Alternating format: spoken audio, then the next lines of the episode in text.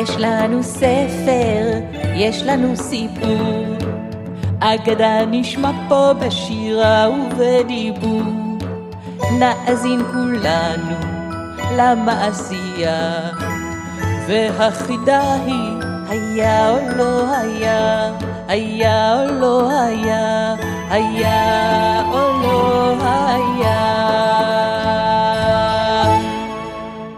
שלום מאזינות ומאזינים, כאן נילי ספרי לי.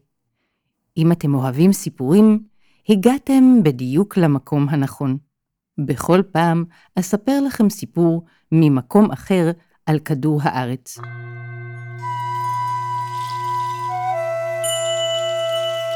הפעם אספר לכם מעשייה מטיבט.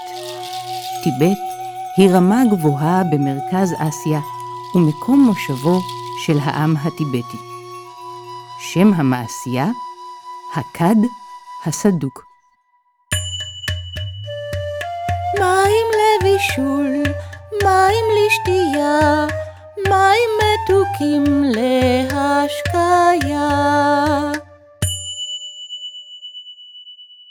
כך הייתה שרה ננדה הזקנה בכל יום, בדרכה חזרה הביתה מן המעיין. היו לה, לננדה, שני כדים.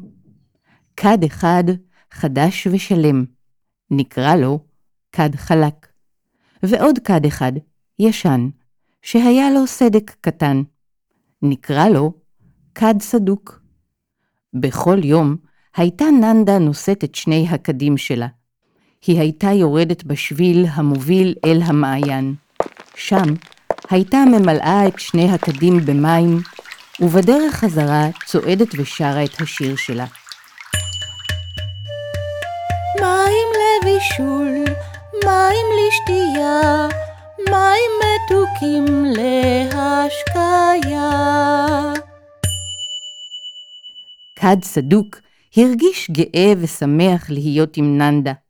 אישה טובת מזג, שתמיד שרה וכל היום הולכת ומחייכת. בכל בוקר, כד סדוק היה מסתכל על כד חלק וחושב, הו, איזה כד נחמד הכד השני שעוזר לננדה הזקנה. אני מקווה שגם הוא, כמוני, גאה ושמח להיות עם ננדה ולעזור לה להביא מים מן המעיין. ננדה הייתה מסתכלת באהבה רבה על שני הכדים שלה, ומחייכת מאוזן לאוזן. כדי לשאת אותם למעיין, היא השתמשה באסל. מה זה אסל? אתם בוודאי שואלים. אסל הוא מקל ארוך המשמש לנשיאת קדים. אותו הייתה ננדה מניחה על כתפיה. בצד האחד של האסל הייתה תולה את כד חלק, ובצד השני את כד סדוק. וכך הייתה ננדה יוצאת לדרך, פוסעת לאיטה בשביל המוביל אל המעיין.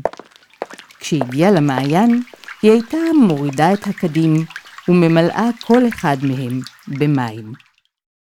את הכדים המלאים במים תלתה שוב על האסל כל כד בצד שלו, ואז הייתה עולה חזרה הביתה וכל הדרך שרה. לבישול, מים לשתייה, מים מתוקים להשקיה.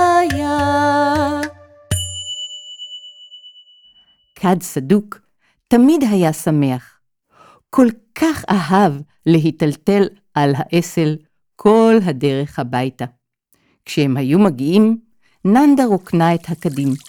תחילה את כד סדוק, ואחריו את כד חלק. וכך יום אחרי יום אחרי יום. יום אחד הבחין כד סדוק ב... רגע, רגע, משהו כאן מוזר? אמר לעצמו כד סדוק. הרי שנינו באותו גודל, אבל ננדה רוקנה אותי מהר, בעוד שהרבה יותר זמן עבר עד שהיא רוקנה את כד חלק. אני תוהה, איך זה ייתכן? וננדה מחייכת ונראית מאושרת כתמיד. אז אני מניח שאין צורך לדאוג. הכל בסדר. אחכה למחר ואראה מה יקרה. למחרת בבוקר שוב הוציאה ננדה את האסל והניחה אותו על כתפיה. בצד אחד תלתה את כד חלק, ובצד שני את כד סדוק.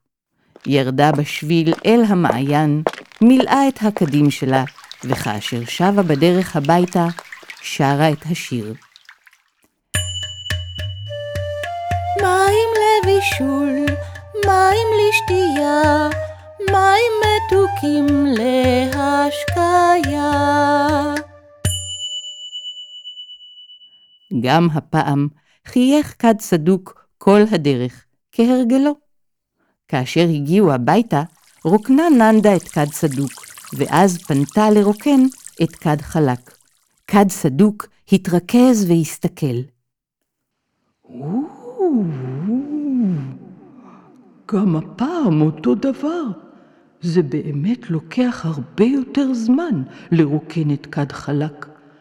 איך זה יכול להיות? הרי שנינו בדיוק באותו גודל. מה קורה כאן? למחרת בבוקר הכל התנהל כרגיל, אבל בדרך חזרה הביתה מן המעיין, כשננדה צעדה ושרה, שמע כד סדוק בפעם הראשונה צליל נוסף מלבד השירה של ננדה.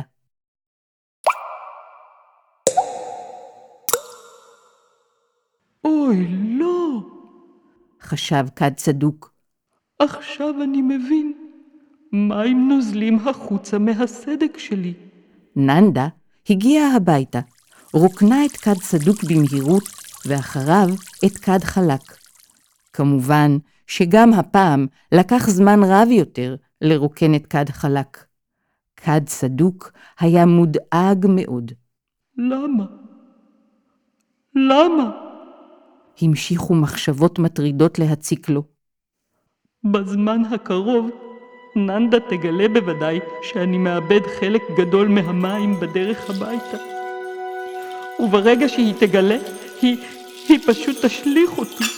אני לא עוזר לה בכלל. חשבתי שאני עוזר לה.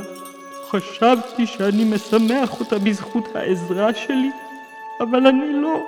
מחר בבוקר היא תמצא כד אחר, חדש וחלק, בלי שום סדקים, ואותי היא תשאיר על איזה מדף, או, או שהיא תזרוק אותי החוצה. למרבה הפלא, למחרת בבוקר ננדה לא אמרה דבר. הכל המשיך כרגיל. ננדה הרימה את האסל והניחה אותו על כתפיה. בצד אחד תלתה את כד חלק, ובצד שני את כד סדוק. יצאה מביתה וירדה אל המעיין. שם מילאה את הכדים במים, ובדרך חזרה שרה את השיר. מים לבישול, מים לשתייה, מים מתוקים להשקיה. כד סדוק הרהר לעצמו. מתוקים? באמת מתוקים? הרי אני בכלל, בכלל לא עוזר לננדה. ושוב, ביום שאחריו חזר הכל על עצמו. כמו בכל בוקר, תלתה ננדה את שני הכדים על האסל, והתכוננה לצאת אל המעיין. כד סדוק לא הבין. מדוע היא עושה את זה? למה היא ממשיכה לקחת אותי? למה? היא הרי מבזבזת את זמנה כדי לשאת אותי למעיין הלוך ושוב רק כדי שאאבד כמעט את כל המים בדרך חזרה. באותו יום, לאחר שננדה מילאה את כד סדוק במי המעיין, כד סדוק הרגיש שהוא חייב לדבר איתה.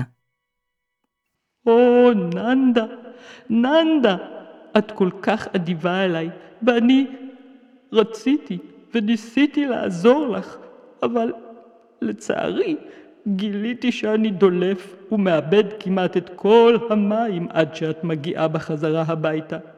את לא חייבת להמשיך ולהחזיק אותי. אני בעצם לא עוזר לך. את צריכה לקחת לך כד אחר במקומי. ננדה הסתכלה בו בפליאה ואמרה, למה?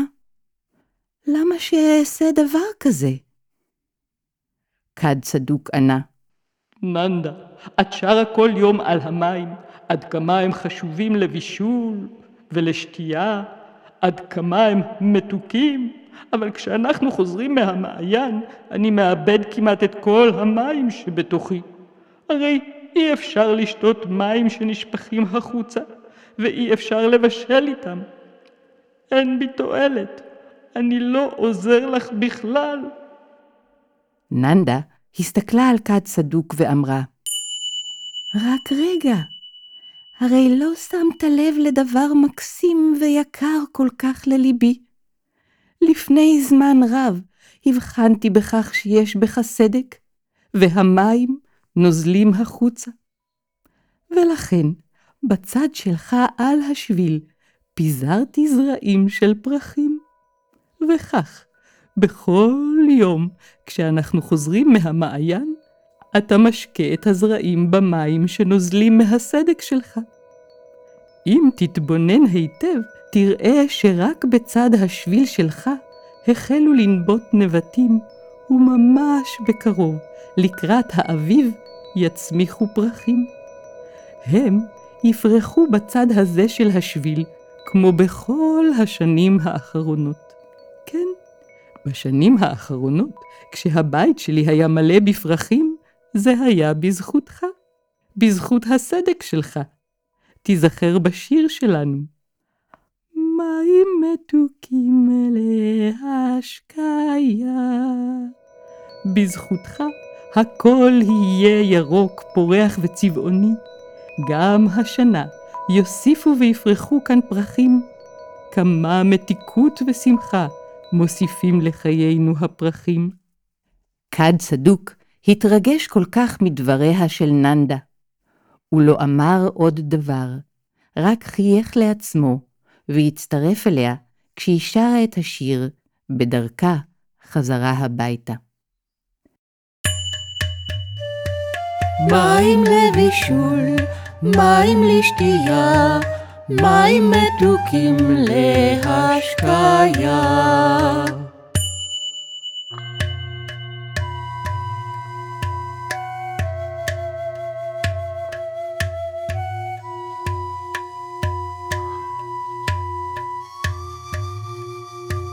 עד כאן.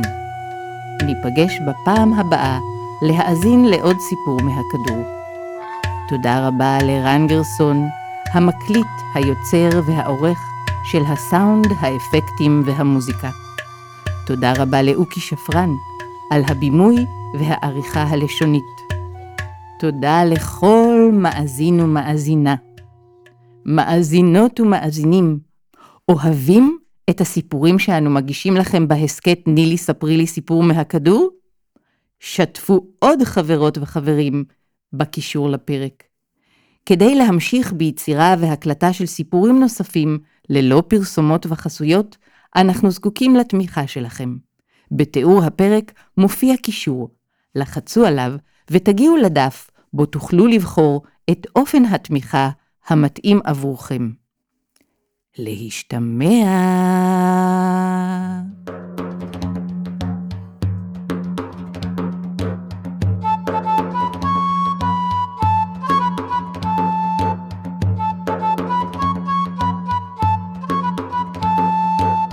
יש לנו ספר, יש לנו סיפור, אגדה נשמע פה בשירה ובדיבור. נאזין כולנו למעשייה, והחידה היא היה או לא היה, היה או לא היה, היה או לא היה.